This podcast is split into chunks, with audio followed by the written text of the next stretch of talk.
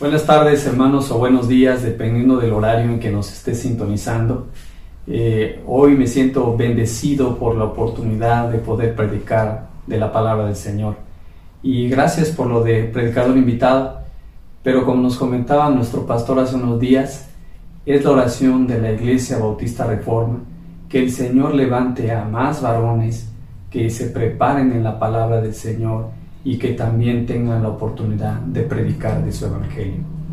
Y esta mañana, hermanos, vamos a continuar con el estudio de la primera epístola a los tesalonicenses, capítulo 4, del versículo 13 al versículo 18. Hermanos, los invito ahí en sus casas a ir a la palabra de Dios en sus Biblias. Vamos a leer. Tampoco queremos, hermanos, que ignoréis acerca de los que duermen, para que no os entristezcáis como los otros que no tienen esperanza. Porque si creemos que Jesús murió y resucitó, así también traerá Dios con Jesús a los que durmieron en él. Por lo cual os decimos esto en palabra del Señor, que nosotros que vivimos, que habremos quedado hasta la venida del Señor, no precederemos a los que durmieron, porque el Señor mismo, con voz de mando, con voz de arcángel y con trompeta de Dios, descenderá del cielo, y los muertos en Cristo resucitarán primero. Luego nosotros, los que vivimos, los que hayamos quedado, seremos arrebatados juntamente con ellos en las nubes para recibir al Señor en el aire, y así estaremos siempre con el Señor. Por tanto, alentaos los unos a los otros con estas palabras. Bien, hermanos, vamos a orar. Señor, esta mañana vengo delante de ti, primeramente reconociéndome pecador, Señor, necesitado de tu gracia que es nueva cada mañana. Te ruego, Señor, que envíes tu Santo Espíritu, Señor, sobre mí, que no permitas que cambie o desvirtúe tu palabra. Que la predicación del día de hoy sea el alimento adecuado para tu iglesia. Te lo pido, Señor, en el santo nombre de tu Hijo Jesucristo. Amén. Bien, eh, si pusiera un tema al estudio de hoy, sería, ¿qué pasa con los cristianos que mueren? Bien, hablar del tema de la muerte. Todos sabemos eh, sobre este tema de la muerte, pero no todos queremos hablar de esto. Simplemente decimos que si algo tenemos seguro es que todos vamos a morir. Y es que existen algunos grupos de la sociedad en los que viven sin ninguna esperanza. Ellos no saben qué va a pasar con ellos. Simplemente dicen que es un tiempo más eh, en la tierra. Es un tiempo más de vivir y nada más. Otro grupo más dice que es algo cíclico, que simplemente vas a nacer, a crecer, a reproducirte y a morir. Y así sucesivamente en varias ocasiones sin saber cuándo termine.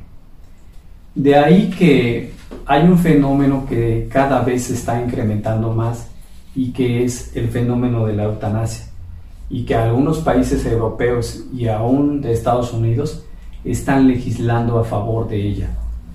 ¿Y con qué argumentos? Bueno, con los argumentos de una enfermedad terminal que causa mucho dolor, en los que en esta ocasión, bueno, tienen un aval médico, pero en otras, otra, otra característica o otra forma es el suicidio asistido, en el que simplemente la persona o paciente desea acabar con su vida sin ninguna, sin tener ninguna esperanza. Y un ejemplo de ellos es Holanda. Holanda es un país en el que se está promoviendo la muerte de personas ancianas o de edad avanzada, simplemente que desean terminar con su vida. Y según la Asociación Médica Mundial, define la eutanasia como el acto deliberado de poner fin a la vida de un paciente o una persona, aunque sea por voluntad propia o por petición de sus familiares, Y esto, hermanos, es contrario a la ética y contrario a la voluntad de Dios. Estas personas simplemente no tienen esperanza en su vida, no saben qué pasará después de que muera. Hay otro grupo que son los ateos. Ellos no creen en Dios y simplemente esperan morir y terminar con su vida. Hay otro grupo en la sociedad también que estos no son ateos, incluso conocen de Dios, pero no hacen nada acorde a la voluntad de Dios. Viven una vida desenfrenada, lejos de Dios, pero cosa contraria, ellos tienen la firme certeza de que irán al cielo, pero no saben cómo. Luego están algunos creyentes que saben de la vida eterna, pero viven con cierta intranquilidad de lo que va a pasar después. Y aquí recordaba el comentario de un pastor que nos decía, eh, los cristianos no deberíamos tener miedo a morir, porque si lo vemos así, sería la oportunidad de estar frente a nuestro Salvador y a nuestro Dios adorándole. Sin embargo, a lo que se tiene temor es a la forma en que van a morir. Si es con dolor, por una enfermedad terminal, en un accidente o simplemente postrados en una cama.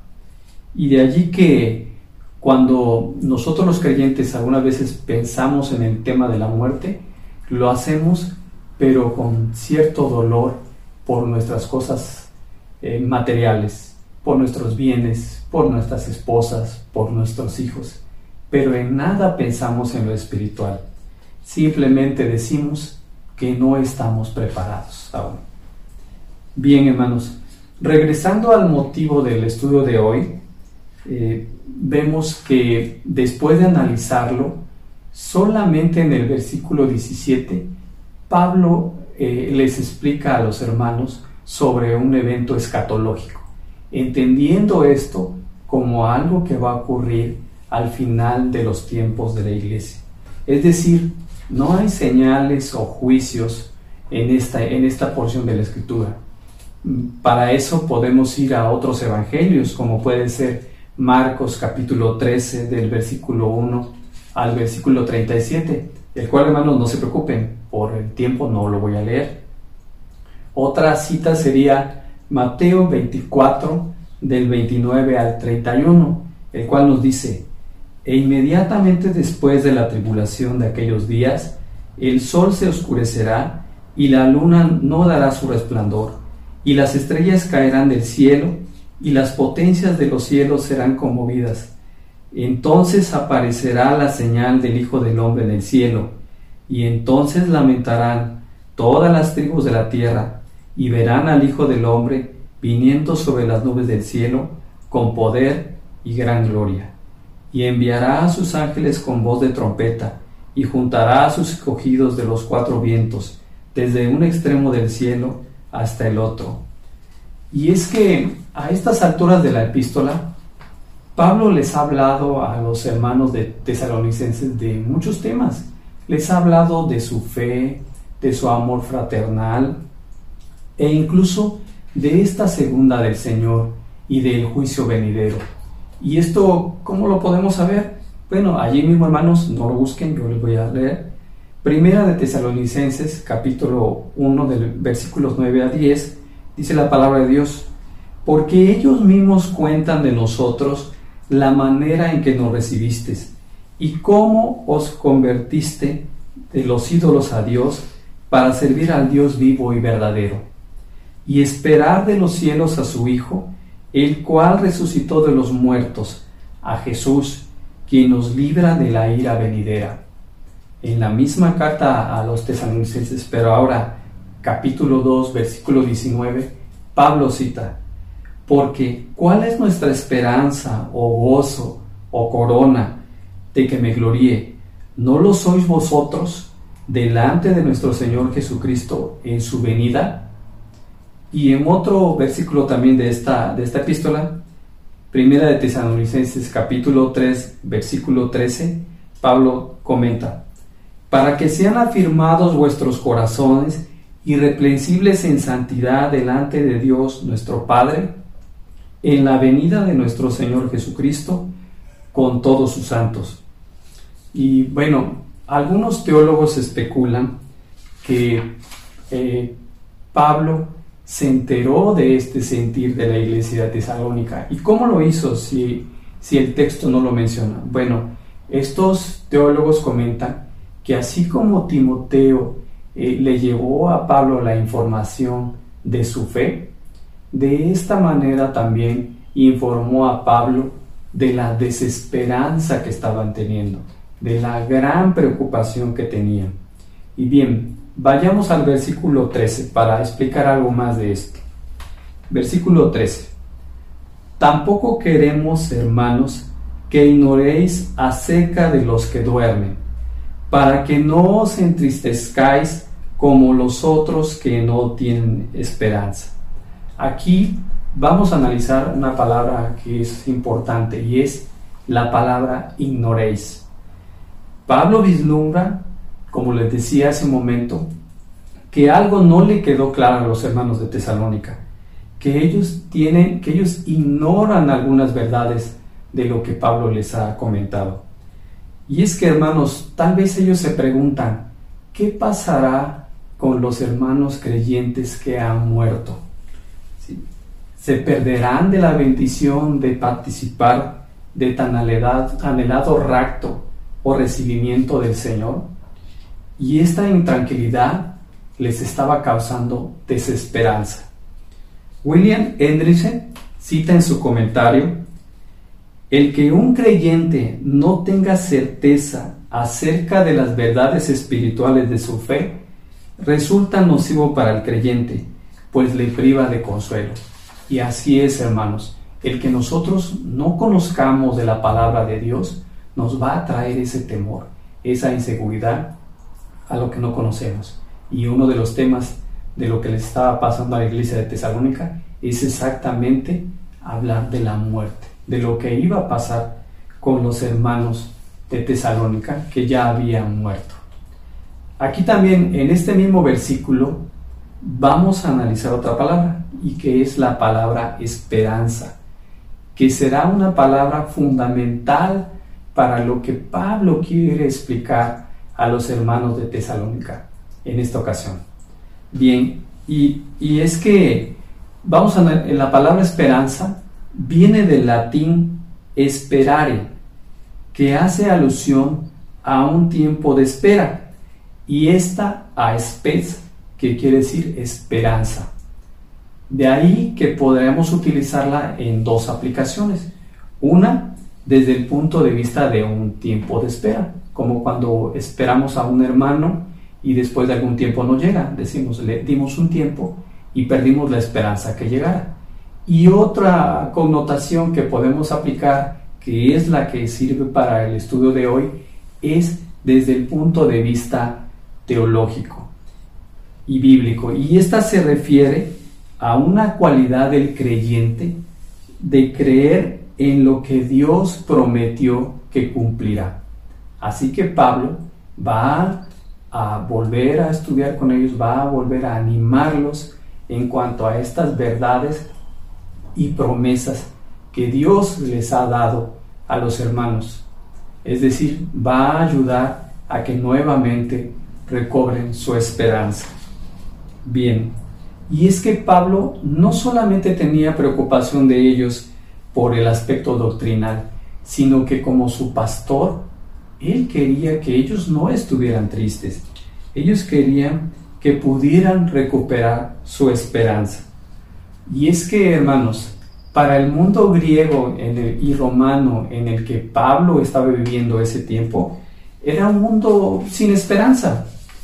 Eh, de allí que hay algunos conceptos como por ejemplo que el cuerpo estaba abandonado y encerrado, que el alma vivía encerrada y que esta, cuando la persona moría y por heridas que ah, se habían hecho, esta salía y se liberaba y pasaba a otro lugar, al lugar del Hades, al lugar oscuro, donde el alma se lamentaba de haber tenido, vivido en un lugar tranquilo y lleno de, de luz a vivir en un lugar lleno de desesperanza. Y es que hermanos, si imaginamos, si viviéramos en ese tiempo, pues lógicamente no habría ninguna esperanza también para nosotros. Bien, otro, otro tema es el, el budismo, una religión atea en la que de entrada su, su líder no ha resucitado, murió y no resucitó. Y es que, y es que en ellos, ellos tienen la esperanza, los sus seguidores tienen la esperanza de reencarnar miles o millones de veces hasta que su karma se purifica y de esta manera, si tienen, si suerte, eh, volver a nacer o reencarnar, pudiendo ser hasta en un animal. Otros son, otros, por ejemplo, como en el Islam, eh, reconocen que la, que la voluntad de su vida la tiene Alá, pero no la saben hasta que estén en la presencia de Él. Él decidirá si van a ir al, al cielo o a dónde irán. Y otras religiones que fundamentan su fe en obras, ellos también tienen que esperar hasta el tiempo del juicio, en el que de acuerdo a sus obras irán al cielo o al infierno. Y finalmente para el ateo simplemente no hay esperanza. Él está esperando morir para dejar de sufrir. No, el mundo pagano de ese tiempo no tenía ninguna esperanza. De allí también que los filósofos de ese tiempo trataron del Señor acerca de la indestructibilidad del alma, que simplemente era perpetua, que seguía, pero para el cuerpo no había ninguna esperanza. Bien, hermanos, regresando al texto, Pablo también les dice que no estén tristes, como los demás que no tienen esperanza. ¿Quiénes son los demás? Los que no han puesto su esperanza en Cristo, los no creyentes. Y es que si lo vemos así, hermanos, por ejemplo, cuando acudimos al velorio de un hermano creyente en el que ha partido o decimos que está con el Señor, bueno, sí hay cierto dolor con las, con las familias, pero también hay esperanza, la esperanza de que el hermano algún día va a resucitar cuando el Señor venga. Y, y entonces, hermanos, podemos decir que los cristianos no pueden sentir dolor o incluso llorar. No, por supuesto que no. Los hermanos tenemos ese sentimiento que acompaña a la partida y a la muerte de un ser humano, que causa dolor y separación porque no les vamos a ver en algún tiempo. Entonces, de hecho, eh, Jesús lamenta la muerte de su amigo Lázaro, como podemos verlo en Juan 11, del 32 al 35. Dice, María, cuando llegó a donde estaba Jesús, al verle se postró a sus pies, diciéndole, Señor, si hubieses estado aquí, no habría muerto mi hermano. Entonces Jesús, al verla llorando y a los judíos que también le acompañaban, se estremeció y se conmovió. Y dijo, ¿dónde le pusiste? Y le dijeron, Señor, ven y ve. Y Jesús lloró. De aquí en adelante, hermanos, Pablo en los siguientes versículos se va a dedicar a explicar y remarcar verdades que tienen la finalidad nuevamente de recordarles la esperanza de lo que Dios y Jesús ha prometido en su venida.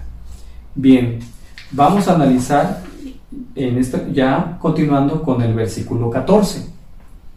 Versículo 14, lo primero que vamos a ver allí es la esperanza creadora de gozo, que es la esperanza puesta que tenemos en Jesús. Y dice el versículo, porque si creemos que Jesús murió y resucitó, así también traerá Dios con Jesús a los que durmieron en él. Aquí Pablo les recuerda que ellos habían creído en la muerte y en la resurrección de Jesús.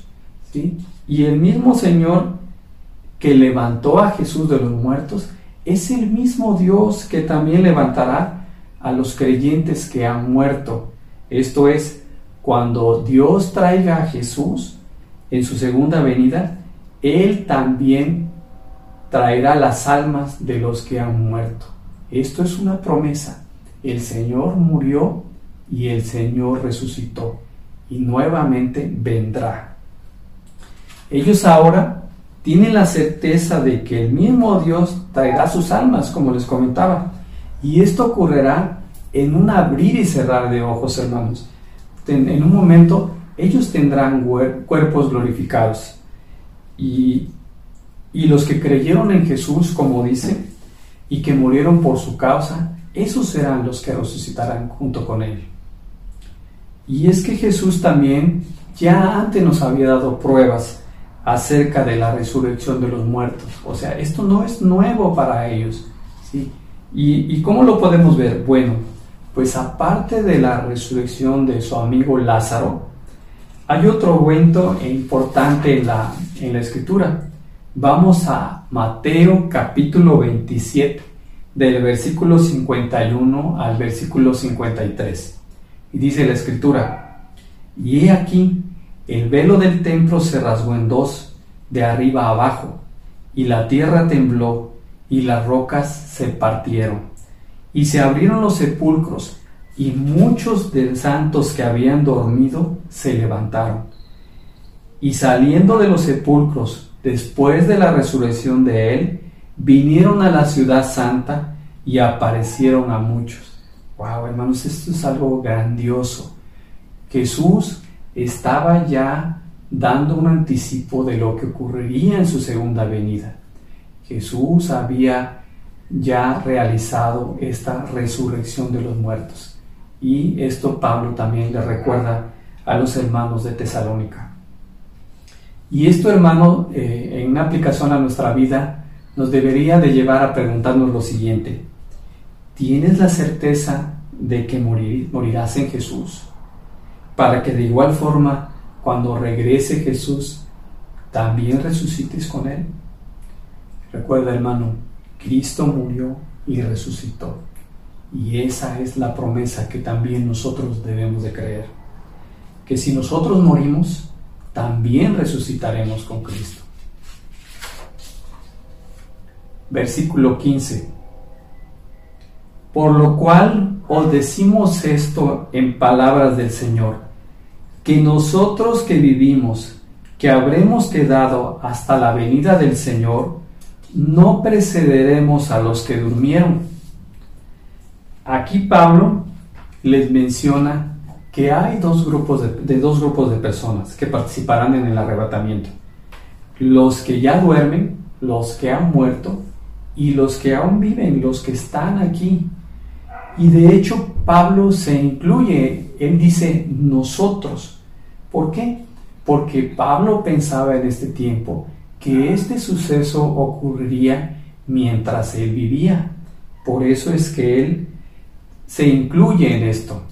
Y bueno, una característica de Pablo es que a pesar de que él tenía la certeza o pensaba que este evento sucedería, él es uno de los únicos que no habla de predecir el tiempo, sino él está confiando en las palabras que Jesús les reveló. Y esto es, dice Pablo, recordando Mateo 24, 36, pero el día y la hora nadie sabe, ni aun los ángeles de los cielos, sino solo mi Padre. Pablo también tranquiliza a los tesalonicenses diciéndoles que los que habían muerto no se perderían el arrebatamiento y que los vivos no tendrían ventaja sobre los que durmieron en Cristo. Y ahí tal vez contestamos una pregunta, hermanos. Si tú tenías esa duda, ¿Quién va a resucitar primero? Bueno, la palabra de hoy nos está enseñando que los que murieron en Cristo, que los que durmieron en Cristo, serán los primeros que también resucitarán. Pero esto será algo eh, es muy rápido, algo que, ocurrirá casi simultáneo con los que también tengamos la oportunidad de ir, a este recibimiento del Señor. Bien, y también, ¿qué podemos aprender de, este versículo? Bien, Pablo también nos recuerda la parábola de las virges sabias y necias y nos ilustra que debemos estar preparados para el regreso del Señor. ¿Por qué? Porque, como nos decía, no sabemos cuándo ocurrirá. De tal manera que, hermanos, pues somos llamados también a seguir en obediencia al Señor y a hacer buenas obras, pero no buenas obras eh, por decisión nuestra, sino buenas obras que el Señor nos demande. Porque recordemos, nuestra fe y nuestra esperanza no es por obras, sino es por la voluntad del Señor. Mateo 25 del 1 a un, Mateo 25 del 1 al 13, eh, solamente mencionaremos el versículo 13, dice, velad pues, porque no sabéis el día y la hora en que el Hijo del Hombre ha de venir. Esto es tremendo, hermanos. Esto es, debe de, no de llenarnos de miedo, pero sí de temor para estar preparados para la venida del Señor. Bien, eh, eh, vamos a seguir analizando y en esta ocasión lo haremos con dos versículos, el versículo 16 y el versículo 17. ¿Por qué lo hacemos de esta manera? Bueno, porque al leerlo vemos que engloba un solo pensamiento y de esta manera vamos a explicarlo. Porque el Señor mismo, con voz de mando, con voz de arcángel y con trompeta de Dios, descenderá del cielo, y los muertos en Cristo resucitarán primero. Luego nosotros, los que vivimos, los que hayamos quedado, seremos arrebatados juntamente con ellos en las nubes para recibir al Señor en el aire, y así estaremos siempre con el Señor. Aquí Pablo les va a explicar paso a paso lo que va a ocurrir en este evento de la lo que es el arrebatamiento. Primero, el Señor mismo regresará por su iglesia. Eso es una, una promesa. No habrá otra, no enviará a otras personas, sino que el Señor mismo es el que regresará por su iglesia. Segundo, Jesús descenderá del cielo de donde ha estado desde su ascensión. También es esta, es esta promesa, otra verdad que nos está revelando en el Evangelio. El Señor descenderá. Tercero, cuando Jesús descenda del cielo, lo hará con voz de mando. Y esto nos recuerda a la costumbre que tiene Pablo de poner ejemplos militares. si La voz de mando se eh, podría relacionarse con la voz de mando de un jefe militar que está llamando a sus tropas a prepararse para la batalla. Aquí también podemos recordar eh, el hecho cuando Jesús eh, va y resucita a Lázaro y decimos, con voz de mando le indica a Lázaro que se levante. Y él reconociendo la voz de mando del Señor, así lo hace. Bien, y con respecto a voz de arcángel y voz de trompeta, ¿esto a qué hace alusión? Bueno, este hace alusión a que el día que el Señor venga en su segunda, en segunda venida, será un evento audible, visible, algo que podamos ver y escuchar. ¿sí? Será algo grandioso. ¿sí? Con respecto a las trompetas, bueno, ¿qué, qué podemos decir? Bueno, primeramente que no se refiere a las trompetas del Apocalipsis, porque en el Apocalipsis las trompetas eran, eh, eran tocadas por ángeles. Y aquí dice que el mismo Señor, con voz de trompeta, será quien haga el llamado. Es decir, será un evento sonoro. Y es que, ¿qué otros usos tenían las trompetas? Bueno, las trompetas también se usaban en las fiestas de Israel, en las celebraciones, en las convocatorias o como alarma en los tiempos de guerra. Y aquí en el texto, ¿cómo es que se están usando? Bueno, por dos razones. La primera es, Dios está llamando a congregar a su pueblo. Y la segunda, como una señal de liberación. Por último, dice la palabra de Dios, los que hayamos quedado vivos, seremos tomados repentinamente en un evento irresistible. Si hemos escuchado de ese tan, alado arrebatamiento, este ocurrirá, dice la palabra en una forma repentina. ¿sí? Los creyentes seremos transformados en un momento, en tendremos cuerpos glorificados y así de esta manera también iremos al encuentro del Señor.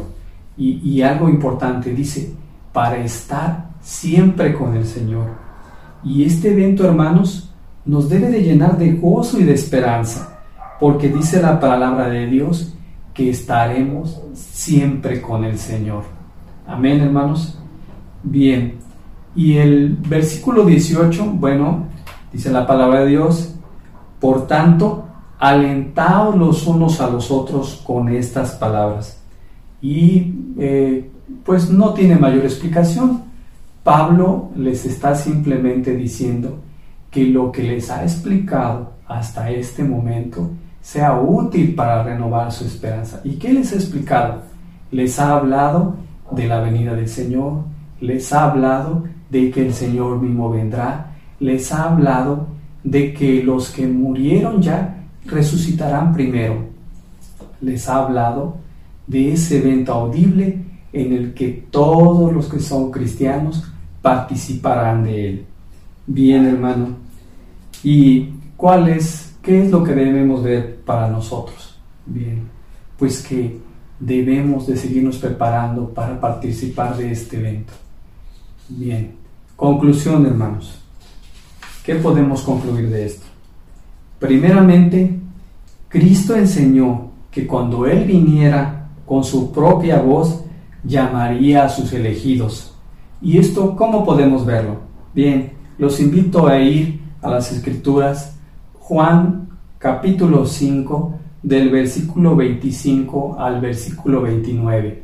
Y dice la palabra de Dios, de cierto, de cierto os digo, viene la hora, y ahora es, cuando los muertos oirán la voz del Hijo de Dios, y los que la oyeron vivirán porque como el Padre tiene vida en sí mismo, así también ha dado al Hijo el tener vida en sí mismo. Y también le dio autoridad de hacer juicio por cuanto es el Hijo del Hombre.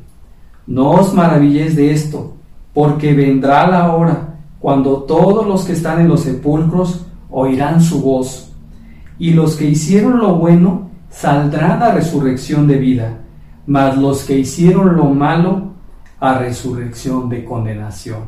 Wow, hermanos, algo grandioso, algo que cuando lo leí me, impresionó, me llenó de, de gozo y tal vez sí de preocupación, pero de preocupación de seguirme esforzando por mantenerme en santidad, por seguir creciendo en las cosas del Señor, si es su voluntad. Y bien, hermanos, también nosotros tenemos una esperanza viva.